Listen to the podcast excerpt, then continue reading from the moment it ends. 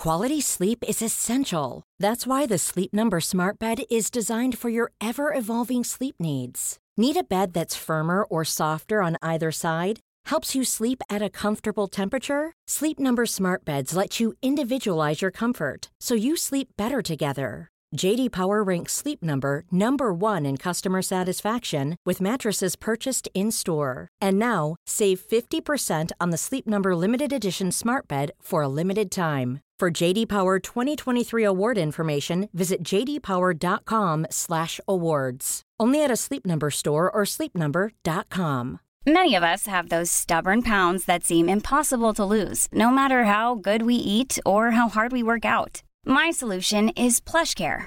PlushCare is a leading telehealth provider with doctors who are there for you day and night to partner with you in your weight loss journey. They can prescribe FDA-approved weight loss medications like Wegovy and Zepbound for those who qualify. Plus, they accept most insurance plans. To get started, visit plushcare.com slash weight loss. That's plushcare.com slash weight loss.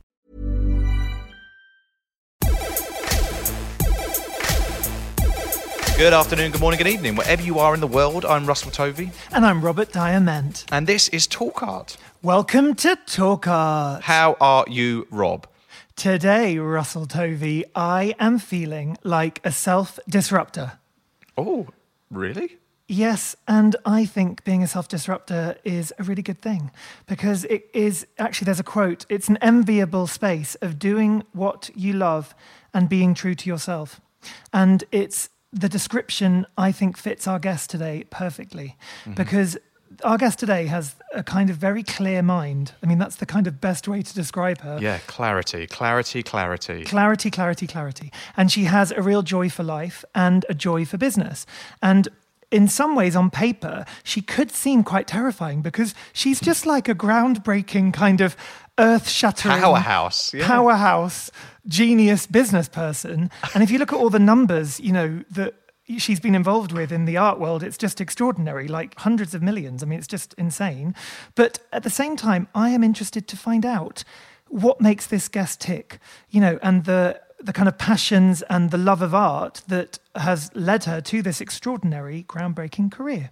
So we would like to welcome, and actually, I must just quickly say, every time I think of this guest, I always think of the song by Amy Winehouse that goes "Amy, Amy, Amy" like that, and I love, I love that song.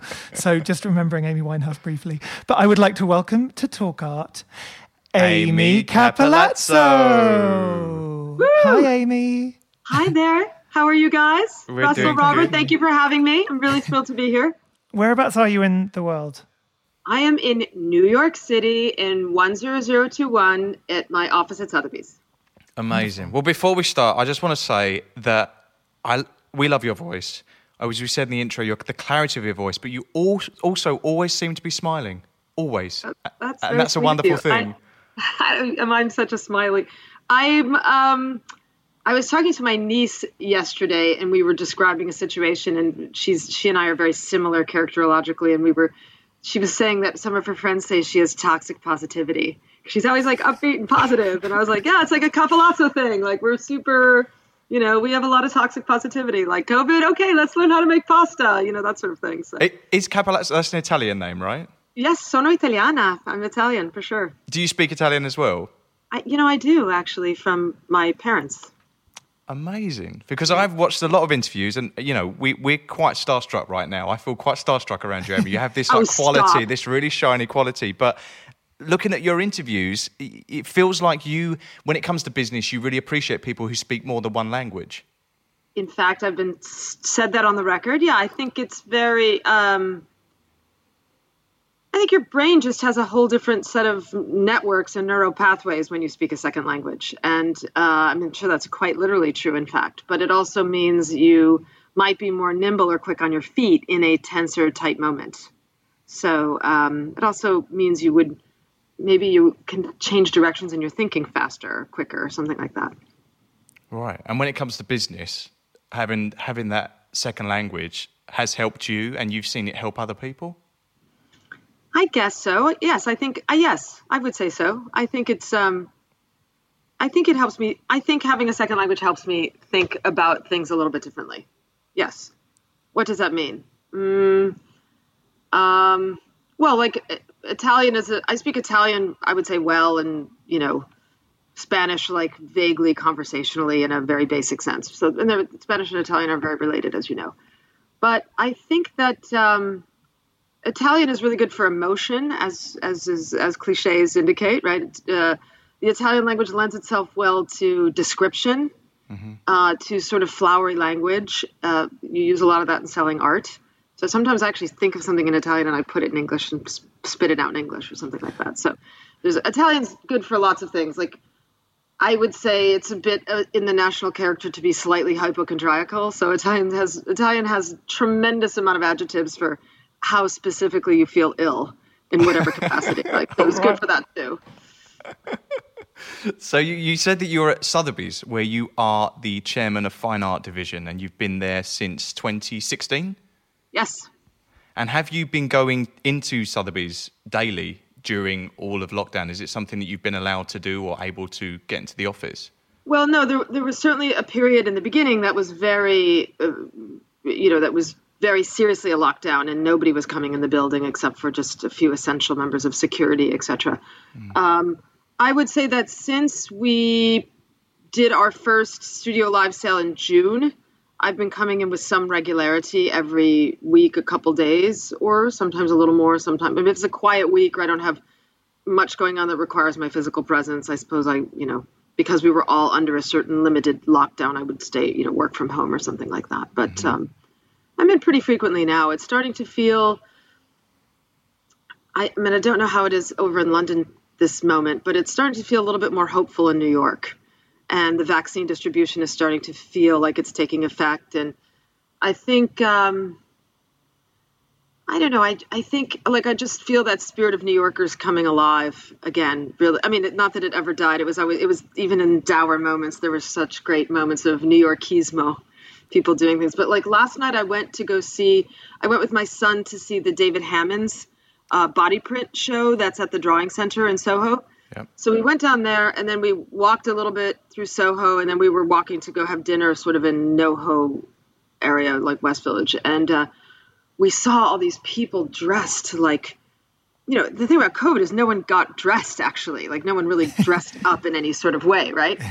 But I was, saw this person, my son and I were staring. It was magnificent. We saw a person dressed as like a pylon, you know, like a like a, a, like an electric neon colored yellow green pylon with like police tape around them and wow. wearing like yellow green and I thought then someone else was dressed just like it was all cosplay like people were in their cosplay moment but I thought to myself the butterflies are back oh like everybody you know like all the wonderful radiance of New York all the you know supernatural excellence of color and light are coming back and we're going to have butterflies again. So just to see people all dressed up like that made me feel so great. You know, something that really struck me about you when I've met you in the past at art fairs and places like that is your strong connection to the people that you advise and that you work with. And I know before you were at Sotheby's, before they bought your company art agency, you were advising and working very closely, and I guess you still do now, um, with a number of leading collectors. But how does that all work for you? Is that the most important part of your job? Would you say that kind of human relationship, like with a collector, is that the bit you enjoy the most? Well, I like people. I like objects and I like people, and it's important to like them a lot, both of them. But some days I like objects more than people, and so, you know I can be like sixty percent loving objects today, forty percent people, and then some days I suppose it's the reverse. Like I'm sixty percent adoring humans and forty percent yes, the objects are wonderful, but you know it's the objects can give you great solace and great great meditation and rumination and thinking and there's sort of an unassailable quality to looking at a great object. Like there's just, it's not deniable. Where did that right. Where did that love of great objects come from? Because I'm a collector, and you know, to pop psychoanalyze, I'm always really fascinated of people's assumptions of what the collecting bug is. But where did your love of objects come from? You know, I've tried to dissect this many times, uh, and tried to sort of come to my self-actualized place of understanding that. I'm not sure I can, but I can say that look, I think to be a collector, you have to believe in the material world. So you have to be a little bit of a hardcore materialist. Now, I'm not really interested in like certain kinds of material things. Like, I have a passing interest in clothing and fashion and probably like I'm not really interested in cars or things like that, but I really love things that are made. Like I really love art objects. I like certain design objects too. Like I like furniture and things, but I really love mysterious things that are made. So I think it's really so. I guess you would say de facto, if I'm a hardcore uh, lover of objects, I must not be a high spiritualist, right? Because spiritualism, spirituality and materialism would be on a certain continuum opposite one another, perhaps. But I am an earthly creature, though I do like culture and tradition and ritual. I'm not a terribly, you know, I'm not like that. I really, I'm not that sort of distracted by the the other dimension of spiritual. I do meditate and th- I do have like moments of being alone, but I'm I'm sort of an earthly soul, I suppose. So, don't mean to like, you know, I'm don't mean to r- rank myself a heathen here or any kind of, you know, like l- lowly amoeba of spirituality, but I I just um I believe this is the best time to ever have lived, and there's wonderful things being made and done in the world right now. And I believe we're lucky to be here right now.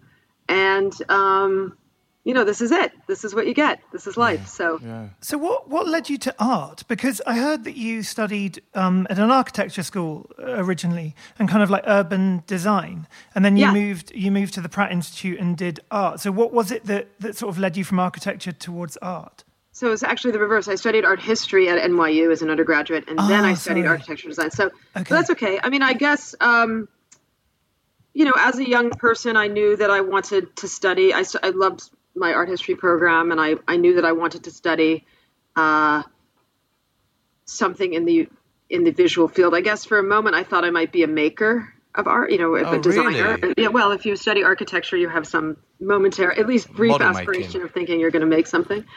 Um, but I learned really quickly in a graduate program of architecture, urban design, and city planning that I was not that talented a designer. Mm. And it was it's a it was a big for it's what they call in America a first professional master. So it was a three and a half year course for a second degree.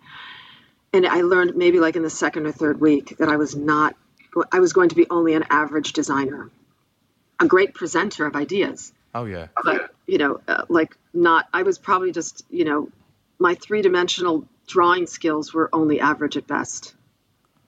And Did I you have a crisis about that? Was there a crisis? I did, you know what? I'm very fixated on completion. I'm very. I always do what I say I'm going to do, and I was like, I have to finish this degree. I'm going to like grind through it. So I did, and I, I didn't. I mean, I didn't. I think there's parts of the designer architecture world I would have been well suited for, but um, I, it certainly wasn't the actual maker at the drafting table side yeah. of it. Did you grow up with art then, or did you grow up visiting museums and you know design? Um, I grew up in a home in my hometown, Buffalo, New York, has a superb art museum called the Albright Knox, which Love I use it. any moment I can to proselytize about its greatness. And in fact, I'm headed there tomorrow. And um, yeah, it's a superb museum, and it gave me a whole kind of belief system of possibility and the future evangelically, yeah. like nothing else could, going so to you, the Albright Knox as a child. So, and do you take yourself off there as a teenager as well? Is it the sort of thing you would just enjoy as part yes. of like social life? Yeah, I, yes, I would say that they used to have. Um, you know, back then museums weren't quite as inviting to the You know, they were small little clubs of whoever they cut but they the Albright Knox had you know we, I would go with my friends definitely. They also had like a really inc- incredible jazz program, like a musical program that they would do, and that would you know you'd invite it in the museum, and then you'd go out to one of the sort of beautiful outyard outdoor terrace courtyards and have jazz there. And Buffalo, New York, has a fabulous music tradition as well.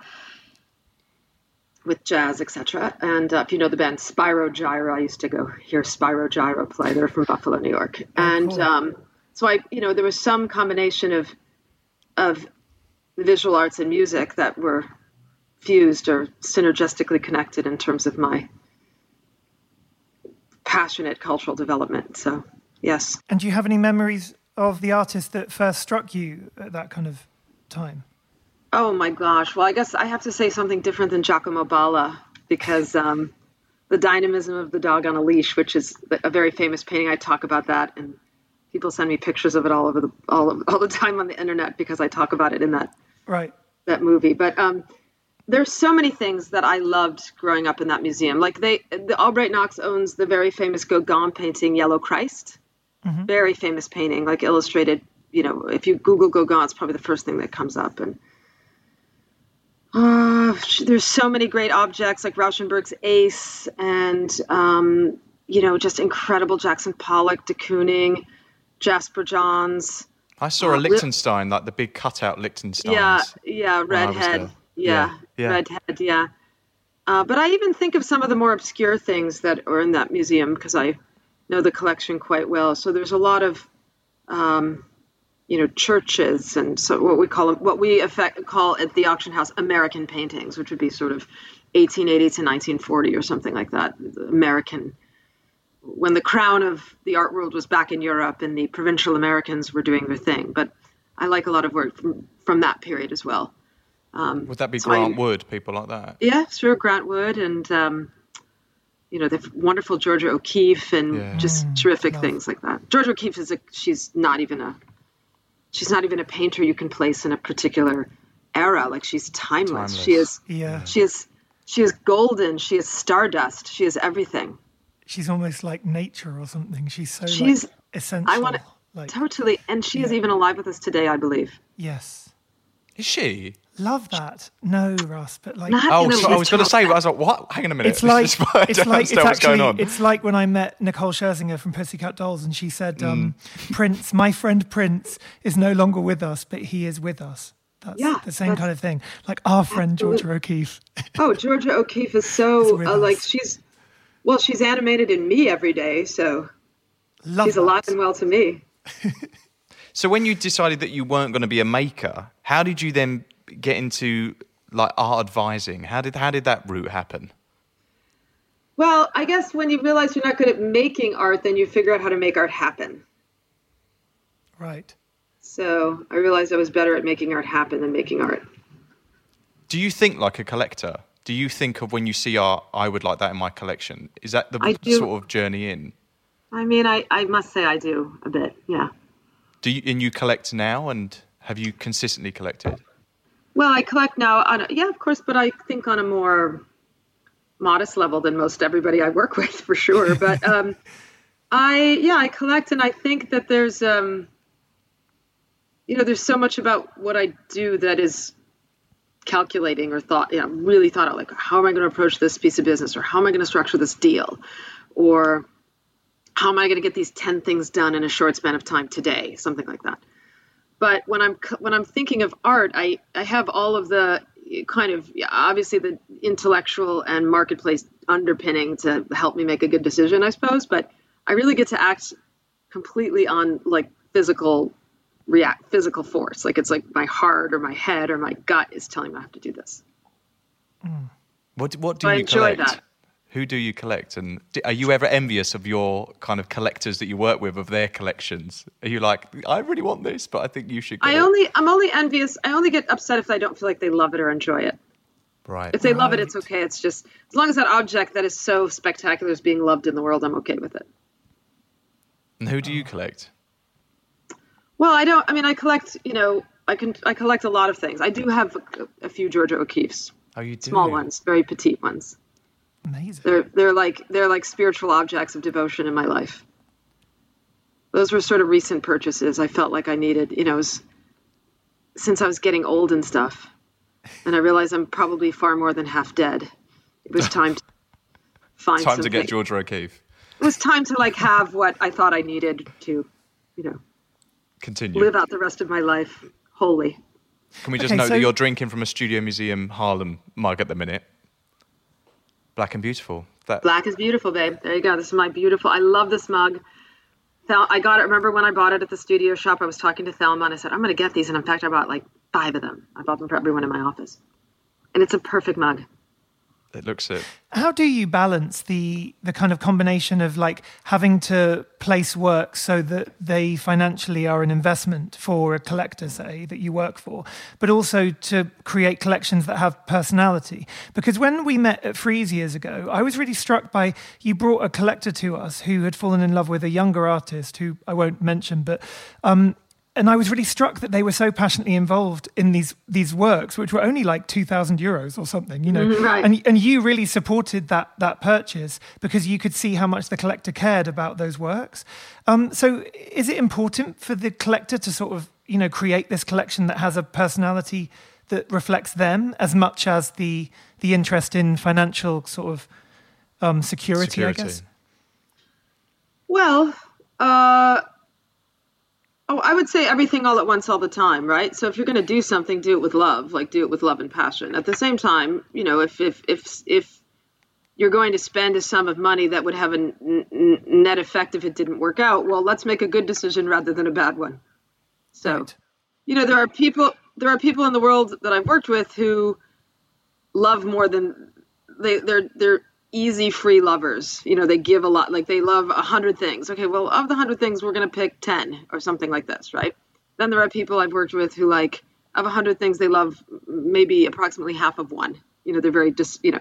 So it's about like accessing the part of the person that um, feels satisfied in the experience and finds a kind of love and that also means it's not a sort of security and knowing they made a good decision so arguably that's a form of security can be a form of love i suppose yeah and what, what are your favorite type of collectors um, what are my favorite type of collectors I don't really know if I have a favorite type. I mean, sometimes I like them. I mean, I've met collectors who are super erudite and intellectual and know every single thing about every object they have. And then I met people who just haphazardly bought things they loved and weren't really didn't have any prescription of what that how it was all going to come together and I, I could love them the same. So i'm sort of jungian on that front. I don't not freudian jungian. Like it's sort of i'm open to the collective universe how all of them are can be interesting or not. Yeah yeah. Yeah. So when so when covid kicked in and eh, eh, it, it, everything sort of ground to a halt what what were the fears of for the art world? And i know that it kind of it ended up reacting in a way that no one really expected because it kind of went out on crack suddenly i felt. But what did it what was it like at the beginning trying to navigate that? Well i mean we there were there were two challenges. One was just the larger marketplace as a whole like was the whole big world going to collapse? Mm. and then b if we were going to keep the art market alive what would be the logistics we needed to engage in order to do that right? Because for centuries, the concept of coming in and seeing a work of art has been the litmus test as to whether or not you'll buy it, correct? So, if barring that, how could we keep the market transacting, even though the typical mechanics of due diligence and purchase couldn't be employed? Mm-hmm. So, you know, thankfully, we were on the cusp of the dis- digital revolution over here at Sotheby's and had done a lot of investment in the infrastructure here. And, you know,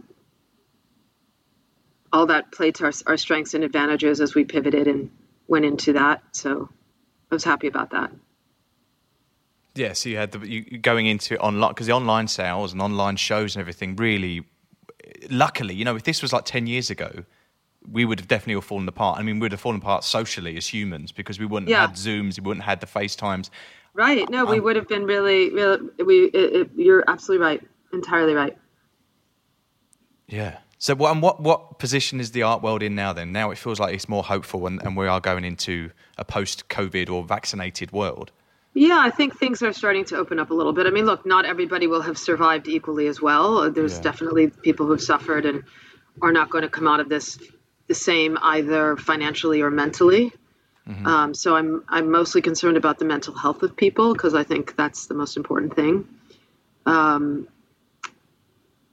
that's what I think of. I've been since the beginning of COVID. I was like, look, better sick than crazy. Like, really important to like not make yourself anxious crazy and try to keep your grounding and your bearing and keep a sense of humor about life. And so, um, I think we'll see a slightly an art world with a slightly different texture. I think we'll see a breakdown of the traditional calendar, the calendar the marriage to the calendar of like, well, this is the week of Art Basel here, and this is the week of Art Basel there, and this is the week of the auctions, and you know, this is when the Turner Prize gets. I mean, I think everything's just going to be up for grabs, really, and um, we don't really need that temp that sort of temporal schedule, right? We can do we, we can do something great or interesting when we've gathered the resources to do it, rather than have to punt it out on a particular week because we're depending on physical convening. Mm-hmm.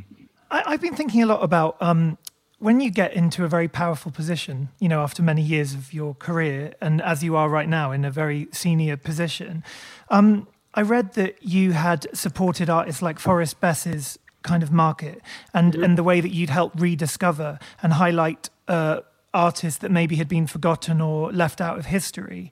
How important is that idea of like social change within an organization like Sotheby's? Because I also heard people like Google currently are doing things like on Google Maps, they're going to be highlighting kind of black run businesses or, you know, um, LGBT initiatives and businesses and charities, like actually on Google Maps to kind of make it easier to identify how you can support different um, organizations and, and people. Um, I was really impressed to hear that about you and yeah. Forrest Bess and so on. Yeah, I mean, well, I, I think, you know, part of being in this, I mean, part of having this position is to, you know, one of the privileges is to bring a little justice to the marketplace of those who deserve their due and didn't get it. And I think, I don't think that's unique to me or to this time. I think, you know, a lot of people in my position over the years have probably had some unsung hero they wanted to champion and and that was the case. And I think in this moment, we've certainly seen a um, worthy resurgence of certain African American artists, women, other artists of color, where they've, you know, uh, particularly those, not those that are 26 years old, fresh out of school, uh, you know, but those who have 30, 40 years of work behind them and have worked for years and years without that kind of recognition. So I think, you know, you, you, it's very interesting and gratifying and important to have those moments where you're helping a historical correction happen. Yes. So is it gratifying to sell a $50 million Rothko? Mm, sure. But not, but not, you know, I, I know that feeling well. So, but it feels, it feels good when you've like brought, shined a little light on a particular artist's career. Yeah. You know, Forrest Bess or Barkley Hendricks or, you know, Norman Lewis or Grace Hartigan or anybody who was sort of overlooked by art history and probably deserved a little more light than they got in their day. How do, how do you find artists like uh, as like the art market now obviously sets the trends but when you was advising where was the best route you'd find like really exciting emerging artists for example well um, you know there is always the galleries there are also now i think there's also instagram which plays a yeah. big role in people just putting things up there. And sometimes there, sometimes it's Instagram in service to a gallery show that I might not get to see because it's in another part of the world or something. So I think we're living in the most visually interesting and arguably saturated time. So there's so much to see. It's really the sorting exercise that's really critical. So, you know, you have to have different data points that you source on. And um, what I worry for really is just the works of art that are not quite as mediagenic as the others. You know, Mm. Think of think of all the artists that would never have had a career if they were coming of age now. Like Robert Ryman mm. would not have would not have been really meaningful if he was depending on Instagram for his following. But they are in the square automatically. They, they are, they're in the square, um, but they don't. But you know they don't. Uh, sh- appearing as postage stamps on an iPhone probably doesn't do them justice at all. You see none no. of the texture, none of the surface. So I can think of many artists where well, they look good in that format, and others that just simply do not. So, yeah. Hey, it's Ryan Reynolds, and I'm here with Keith, co star of my upcoming film, If, only in theaters, May 17th. Do you want to tell people the big news? All right, I'll do it. Sign up now and you'll get unlimited for $15 a month in six months of Paramount Plus Essential Plan on us. Mintmobile.com slash switch. Upfront payment of $45 equivalent to $15 per month. Unlimited over 40 gigabytes per month. Face lower speeds. Videos at 480p. Active Mint customers by 531.24 get six months of Paramount Plus Essential Plan. Auto renews after six months. Offer ends May 31st, 2024. Separate Paramount Plus registration required. Terms and conditions apply if rated PG. There's never been a faster or easier way to start your weight loss journey than with PlushCare PlushCare accepts most insurance plans and gives you online access to board-certified physicians who can prescribe FDA-approved weight loss medications like Wegovy and Zepbound for those who qualify. Take charge of your health and speak with a board-certified physician about a weight loss plan that's right for you. Get started today at plushcare.com slash weight loss. That's plushcare.com slash weight loss. plushcare.com slash weight loss. So when it comes to auctions, do you do you love the theatricality of the auctions? Because I've been to a few auctions and, and, I get like palpitations. And when I bid on things and when I've lost, when that gavel goes down, it's like they're telling me off for not being rich enough. And I feel like I feel like do you do you love the auctions? Because watching watching the price of everything and you're on the phone. Uh, it feels like you're really in in like a really nice zone for you. That's like a sweet spot. I mean, it's very comfortable and familiar to me. Yeah. I would say. Uh, do I love the auctions? I like everything that leads up to the auction more than I like the auction. Right. But I'm okay in the auction. Like I'd never get nervous. I'm very. I'm not ever nervous at the auction. Yeah, you didn't seem it. I'm pretty steady in that moment, and I sort of the part. In a way, the auction is sort of formula, right? There's like a script. It's going to go a certain way. I'm going to take this bid, this bid, this bid. I, I'll look at the, my bid sheet. I'm like, 95% chance I have the winning bid on this one because I know this person. I know what they, I know their spirit. I know where their head is right now. So I was like, you know, this person's got one bid at the low and we're done. You know, like I, I can, Yeah. I sort of know what's going to happen before it happens. Is there Right. competition between all you guys up there on the phones? Well, we are usually bidding against each other Yeah, with, yeah. with our specific clients, so it has that feeling. But I would say the auction is like, it's fun, it's uh, energizing, it's a bit formulaic, but yeah, I, I, I, uh, I, I, yes, I like the auction. I like, Yeah. I like even online bidding myself because I like the gaming aspect. It's like so like, eBay. I, yeah. I've never been like an online gamer or like interested in, you know, like I can. My son plays like FIFA all the time. I like I love to watch it, a- but I love the feeling of like, what do you mean I'm being outbid? Like there's a certain mechanic uh, of the gaming club. Like I'm like Yeah. Hit it real quick and like, I, I kind of like that too. So Do you, do you ever feel bad for collectors? Because there was that one story of that woman who wanted the Njideka Akunyili Crosby work, and then she mm-hmm. got outbid, and I felt really sad for her. Yeah, I do you- know. do these collectors ever feel like call you up after and a bit like, oh, I'm really sad, or I wish I'd got more, or do you feel guilty that Oh, they're yeah. not? Yeah. you know, a lot of times it's my job to like push them and prepare them to go much, much high, like, you know, to Right. prepare them to run the mile. And I often have a conversation with them. Look, the, the next morning you wake up and you don't have it. How do you feel? Oh, I'll feel awful. Okay, well then just, you know, go to the end because if there's, if, if in many cases it's not the money that, you know, the extra bit of money, whatever, it's like in many cases that's not even a factor for the clients. It's more just like allowing themselves to have it. Yeah. There was a really beautiful thing you said where you feel there's a responsibility for that moment because this is a memory for them. This is probably one of the big, biggest, most important things that sort of happened to them in their adult life. And Yeah. you're there as the conduit to that experience. So you feel the responsibility that it all goes to plan. Yeah, and I have to take them to the other side, right? So it's a bit like a midwife. I've got to get get them to get them over To the. birth, birth We're giving birth to something here, right? Exactly. What was it like the experience of that documentary, The Price of Everything? It was an HBO documentary, and um, uh, so many people around the world saw it. And I've read the recent interviews with you where people now say that you're the most recognizable person in the auction business, you know, partly because of the amazing work that you've done over the years at Christie's and now Sotheby's, but but also because of that the result of that film. Did did you did you notice an effect? Like are are you more recognized than previously?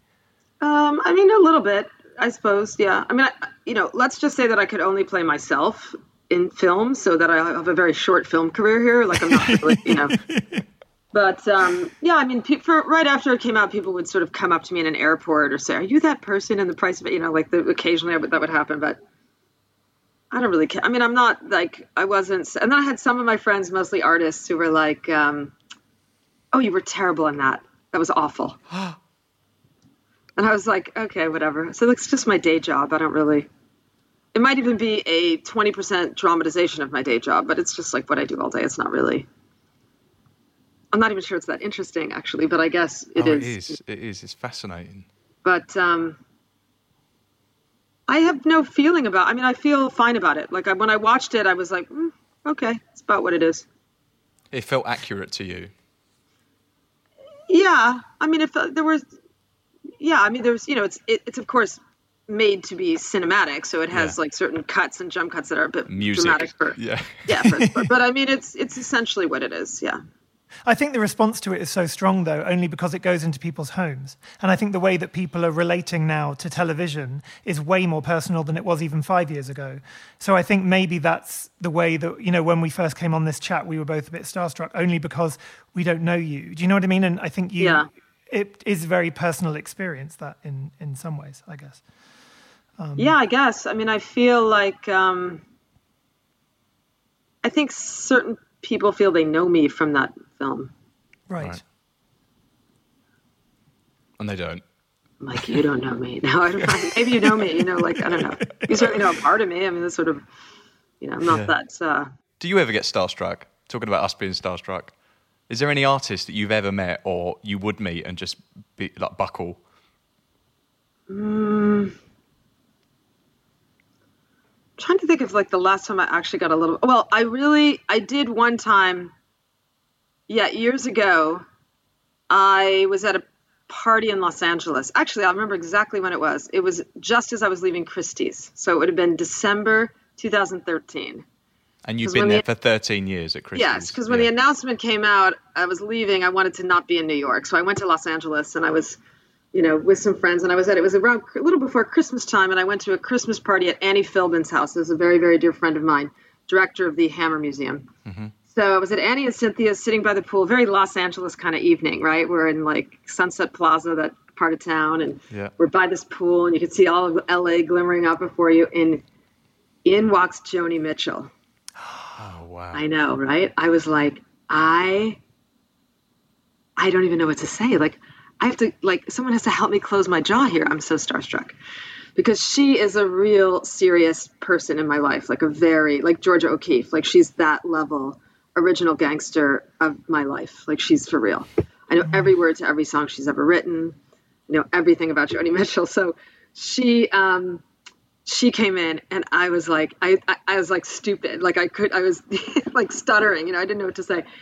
And I think Annie came over, Annie, you, you have to talk to, you know, you have to talk to Joni, you know, you're really gonna, something like this. And, uh, well, I mean, you know, it was, it was just incredible. But then I realized, then she started to talk about how uh, she was smoking and like she always smokes, you know, if, if you follow her films, that's one of the, or you follow, like smoking is like a big accessory of hers and she said, um, I hate that de Kooning shit. What kind of painting is that? You know, she was really like outspoken and and I was like, okay, you know, she was like, I'm a much better painter than he is. And I was sort of like, girl, go. Like you're that's false. But I and I also thought I also there was something on the edge of that that was a little bit like, whoa, that's a little bit like off piste of what I was expecting. Yeah. So I was like, let me just shift. Let me not be from the art world and just talk about her music and her songs, so I can be more on point with like what I really get from Joni. yeah. Amazing. That's But amazing. I know people know that I love her so much that I, my friend John Kelly, do you know him? He's a performance artist Yes. in New York here. He's He does a, one of his. He's amazing. John Kelly. He's a Yeah. superb artist. He does a performance that's about Joni Mitchell, like where he become he does like a drag performance of Joni, but it's not drag. It's it's it's it's homage. It's not drag. But he but he does dress like Joni. So if if it, you know upon ob, it, just the untrained eye would see it as drag, but it's not. It's really homage. And he gave me a matchbook that was signed by Joni Mitchell. I have it right here. Let me show you guys. Look, it's, ca- he came in this envelope, and it's look at it says here. Um, Distill Think this, and it's this. He wrapped it in glitter in an outfit of Joni's. wow. Too bad it's a podcast, right? Can people see this whole thing visually, or is it just no, no, no. You might have to send us a picture and we can post it on pity? Instagram. Yeah. So this, I could send you a picture of this. So this, and watch this. I haven't unwrapped it in a little while, so it's special ceremony for all of us. Da, da, da. It's her. It's her right there, like uh, one of her. Um, hold on, my glasses. on album this. sleeves. Yeah. Yeah, it's one of the album sleeves, and it's um, Turbulent Indigo. That was what she did. Uh, is homage to Jaco Pastorius, the jazz musician. Yes. It's open it up here, and it says, "To Amy from Joni." No way. No way. right here. And look at this here too. He says this here. Um, and this is from John. This is from John with a little note from him. And this is something about a Pennsylvania Dutch artist because Joni was really into that. And that is the story of these beautiful matches. There you And go. you keep that in your office with you all the time. yeah, I do. I do. I'm gonna wrap it back in the little little disco glitter. I love, I love the sequins. They're like aqua blue or something. Yeah, they're please send us a picture of that. I think people are desperate to see that. Well, there's a side to Amy that we didn't know before. So now So we I, know t- that I you're know a I have Joni to give you some. fan. I realize I'm such. I feel like I'm so boring to interview me because everyone No. like heard me talk forever. But I did want to give you something proprietary, and I thought the matchbook from Joni Mitchell and John Kelly was. Um, plus, I like to shout out my artist friends who are geniuses. So John Kelly, John, John Kelly, yeah, we should John try and meet Kelly, John Kelly ourselves. Um, can I Oh. talk to you about that quickly? Like for meeting artists, um, I was talking to someone at Christie's the other day, and she said she'd been listening to our podcast, and it gave her an insight into the artists more than she would normally have, because she's kind of you know lower down at the Christie's, and she she doesn't really get to meet artists that often. Whereas for me, that seems so extraordinary because I work in a gallery, so I work with artists all the time on the primary market. Have you had a lot of connection with artists, and are there any interesting artist stories that you you have from like people you've met over the years? Hmm. Um, Or is it quite separate at auction houses? Do you not? Any, No, ni- I mean- nightmares? Anyone been a complete nightmare? Look, I, I probably have more friends who are artists because I kind of, grew, you know, I went to school at university here in New York, and I came up to the art world, and a lot of my friends were artists. So I didn't really come at this, even though I studied art history. I didn't really come at it from the sort of like I'm going to like a professional art program, and then I'm going to be a professional art person. The pressure of professional Yeah. art. I didn't really come at it that way. So I don't know. I guess I have a lot of friends who are artists, and I have certain moments in my career where artists have played a really tremendous role and i i think um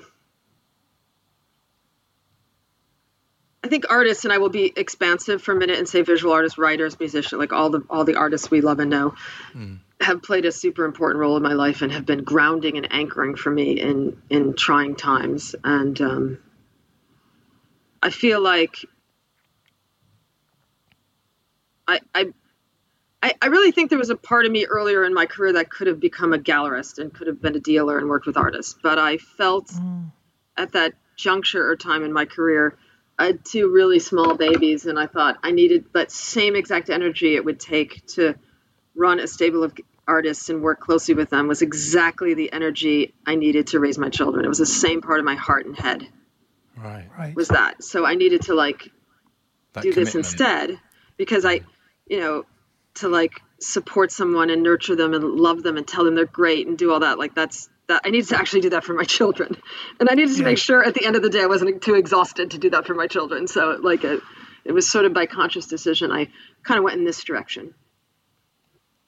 And I heard that your your early experiences of babysitting actually then informed your later career, which I loved. The idea of like multitasking and stuff. Oh Is yeah, that oh, totally. Oh God, yes. Yeah. Oh, you read that Vogue article? That was like Doty's article, right? Was that what it was in Yeah, Vogue? I think so. Yeah, yeah. Mm-hmm. yeah.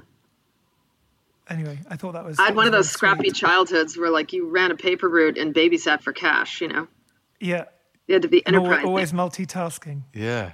Definitely. What, what what was it like? So you said you went LA when the Christie's uh, when the Sotheby's announcement was making, and you didn't want to be in New York where Christie's No, I was worked. I was at Christie. I, it was I was I was in LA when I was leaving Christie's. Not that I was Right. starting. It was just sort of an announcement that I would be leaving Christie's. I didn't want to be in the fray at that moment, and that's when I met Joni Mitchell. Right, but what was it like leaving Christie's auction house and going to Sotheby's auction house, and they're like renowned rivals? Was there? What, and they nobody knew. Well, to be honest with you, I didn't intend that, right? So when I was leaving Christie's at that dinner party meeting Joni Mitchell, I had no idea I would one day end up at Sotheby's. Like no idea at all. I wasn't leaving. I think it's one thing to leave for the competition. It's another thing to leave and say I'm going to go do my own thing. Yeah, But that's you a set little up less your than- own right. agency. Yeah. Yeah, that's a little less attenuated and more, you know. Yeah, yeah, yeah. yeah, it wasn't so. So I didn't feel that kind of drama. I mean, it was a drama for me because I was changing my own life, you know, changing my whole life and doing something entrepreneurial. And I had been at Christie's for 13 years at that time, so Yeah. That was a pretty significant portion of my adult professional life and stuff. So Do you have a favorite auction uh, memory, like your first auction or one where everything went like perfectly to plan? Life doesn't work that way. It's not like candles and champagne and hearts and unicorns and lingerie and chocolates on the pillow, baby. That's like not how life goes. So like if you think something is like, and in fact, if you want it to be that, you're perpetually disappointed. Right. You're just much better to be sort of a sociological observer of things and sort of take in what comes and I, there's almost never a sale i walk out of where i'm 100% elated i don't usually have that feeling at all even when it goes great What is that then? Why? Why is that? Just because? Well, it sounds like managing your expectations or something. well part of it is expectation it's no it's not like i walked in i expected everything to go through the roof and be 100% it's, it's not even that it's just sort of like um, maybe somebody didn't end up with something that i wish they had or maybe you know, an object underperformed or something absolutely irrational overperformed, and that's going to cause a problem down the road because then everybody who owns one of those is going to think it's worth 10x. And it was sort of like a Yeah. It's hard to explain aberrations in the market to people who own something similar and expect that price again. Um, I don't know. I just there's something about it that's always a little bit of um, you know, there's a big adrenaline leak at the end of an auction. Like you kind of, you know, it sucks a lot of adrenaline out of you, and you're sort of there's, there's just that little moment of deflation, I suppose. But I don't really know what that is. I, I haven't really pinpoint pinpointed that feeling, but it's never about that sort of. Oh my God! It was magical. There was like champagne and music was playing. It was. It's never that way for me. Like I don't. I'm not even that romantic a person, so I don't really build that kind of I don't have those conventional fantasies in mind ever. Yeah, yeah, yeah. Can you speak a bit about um, in the primary gallery world? Sometimes the auction world is really a feared, um, b kind of reviled almost. Like I often hear people over the years really be quite negative about the auction market and the effect of like auctions on the primary market and all On of younger these factors. artists and things Yeah, like and that. younger artists and all that stuff. But I've heard you very eloquently sum all of this up, and I would love you to just speak a bit about that as well and the kind of importance of the art market too. Sure. Well, I mean, I do think people feel like that the you know the the when people are afraid of auctions, they're really afraid of the market, right? It's, it's the mm-hmm. it's what the market is going to say because the market is going to have their moment of judgment on something. Mm-hmm. And I always say, well, being afraid of the market is like being afraid of the weather. Like it's not really something you can control precisely, and the smartest thing to do is to prepare yourself to deal with it and dress accordingly. Let's say, or I think there's just generally an anxiety or fear of the unknown, like what will happen. You know, auction has that uncertainty of not really knowing the outcome. Um, but I think it's important to sort of run toward that energy rather than away from it. Like it's never going away. It's a bit. It's a bit like you can't put an ostrich, put your head in the sand, and say, "I hate it. I'm never going to deal with it." Like it's just simply not the Right. case. But um, also like the buy an auction, umbrella is what you said once, which I love. Yeah, bring an umbrella. Right there, you go. If it's going to rain, get an umbrella. yeah get an umbrella and i also feel like look we are the, the auctions are the mechanism that brings liquidity to the market Right. and so while everybody you- no way uh, all these primary market artists can have a great career without an auction market attached so Right. you know it's like saying i want to have a, ho- I, I want to have everything be optimal every day all the time it's like well okay well that's not really you know possible or likely but there you can't bring liquidity or raise prices on the primary market until you really have tested and and parsed out the market to know where, where the breakpoints are so every time an, a dealer raises an artist's prices there's usually an auction house to thank Right. Yeah, there's a Yeah. parallel Do you, do you have internal conversations about like when you know the the flipping, the the dangers of flipping, or the responsibility for younger artists and seeing that happen? Is there like a, internal discussions about how to navigate them situations? look it's just the market. Like it doesn't really if there's a market for it if i could sell this you see this pen? It's not very dear to me. And if i could sell it for about what i paid for it maybe i would if i wanted the money right? But like it's it's it's just a different kind of decision. And so an mm. artist who's making this or making things you you have to just be mindful. Okay i would tell every living artist to hold back great examples of their own work and not sell everything. That's good advice. feel rich in your own stock and if you if you can afford to which you've got to be able to afford to. And um, you know don't expect expect people will sell.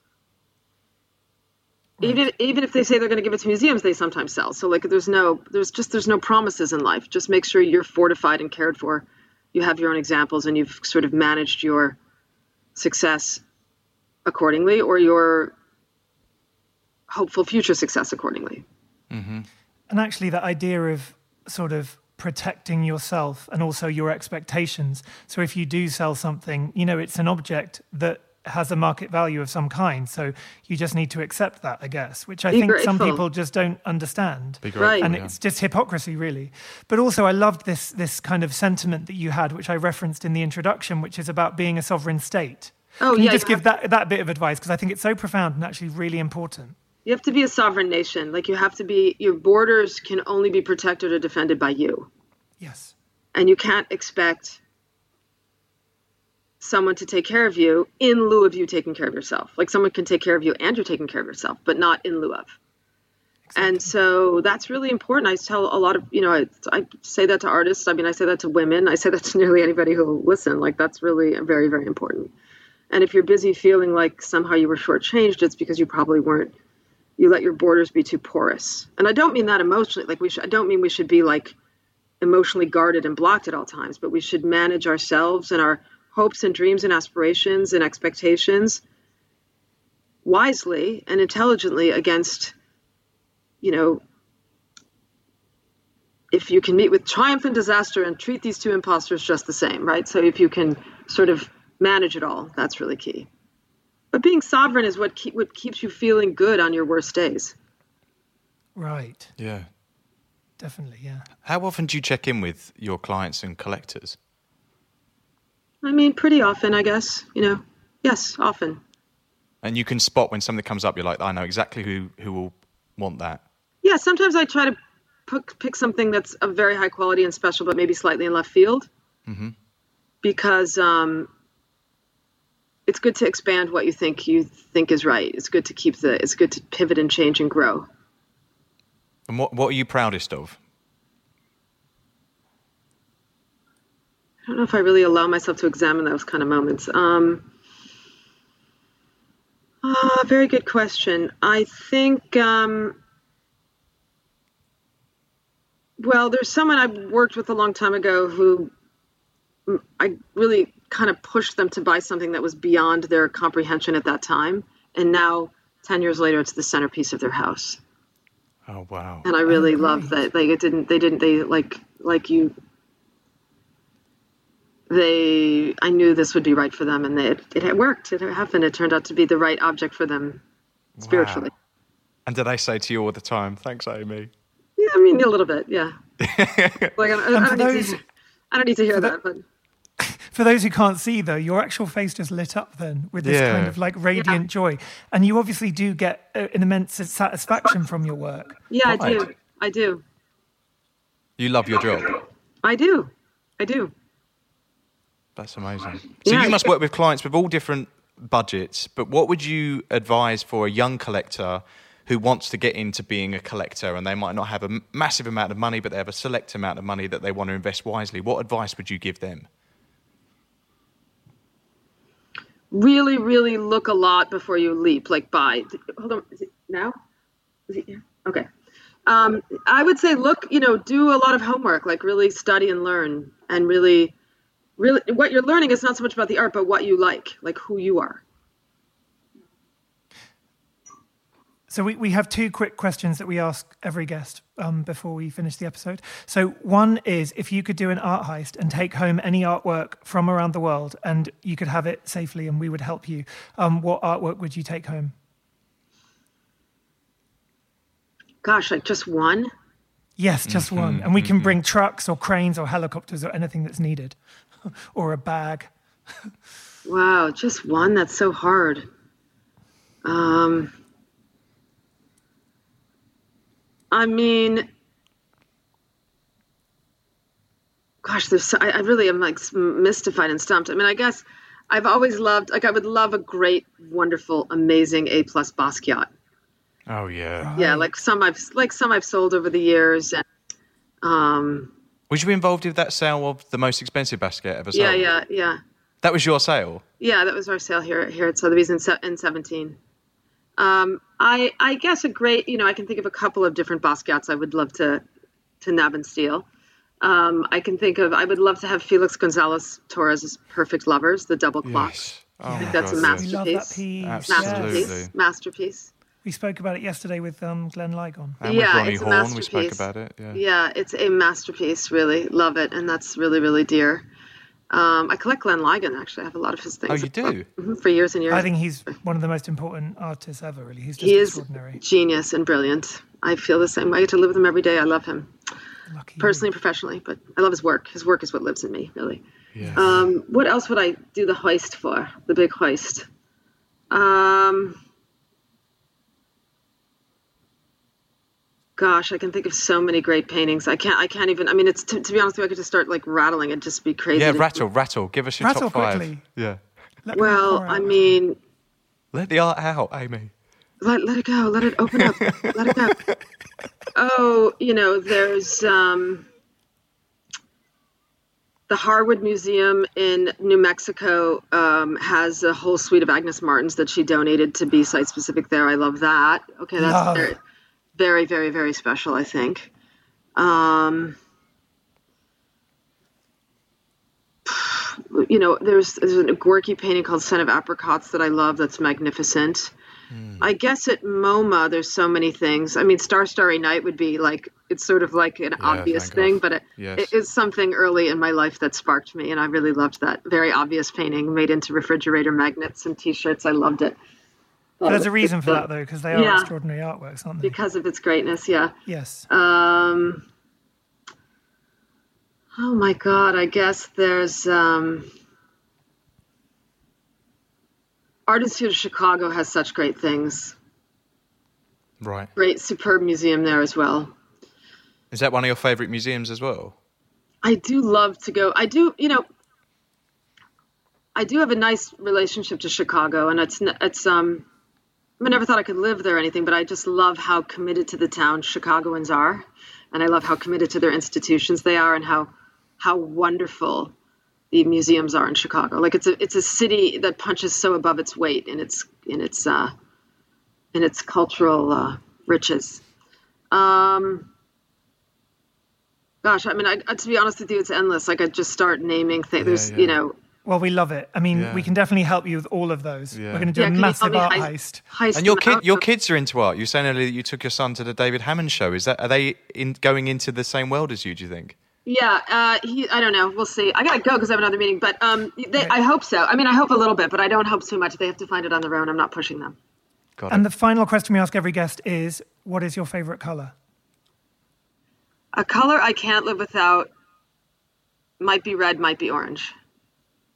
Good one. Rob loves And orange. you're wearing- And you're wearing red right now. I'm wearing red, but scarf. orange is like I really love orange. Okay. Well, thank you so You're the much. best, It's been Amy. such a joy. See you guys. Absolute joy Thank talking you. to you. Take care. Thank you. Bye bye. You've been listening to Talk Art with Robert Diamond and Russell Tovey. Follow us on Instagram at TalkArt, where you can view images of all artworks discussed in today's episode, with music by Jack Northover. Subscribe to Talk Art at Apple Podcasts, Spotify, Acast, or wherever it is that you get your podcasts. Give us a rating and write us a comment. Thanks for listening. Small details are big surfaces. Tight corners are odd shapes. Flat, rounded, textured, or tall. Whatever your next project, there's a spray paint pattern that's just right. Because Rust new Custom Spray 5 in 1 gives you control with five different spray patterns. So you can tackle nooks, crannies, edges, and curves without worrying about drips, runs, uneven coverage, or anything else. Custom Spray 5 in 1. Only from Rust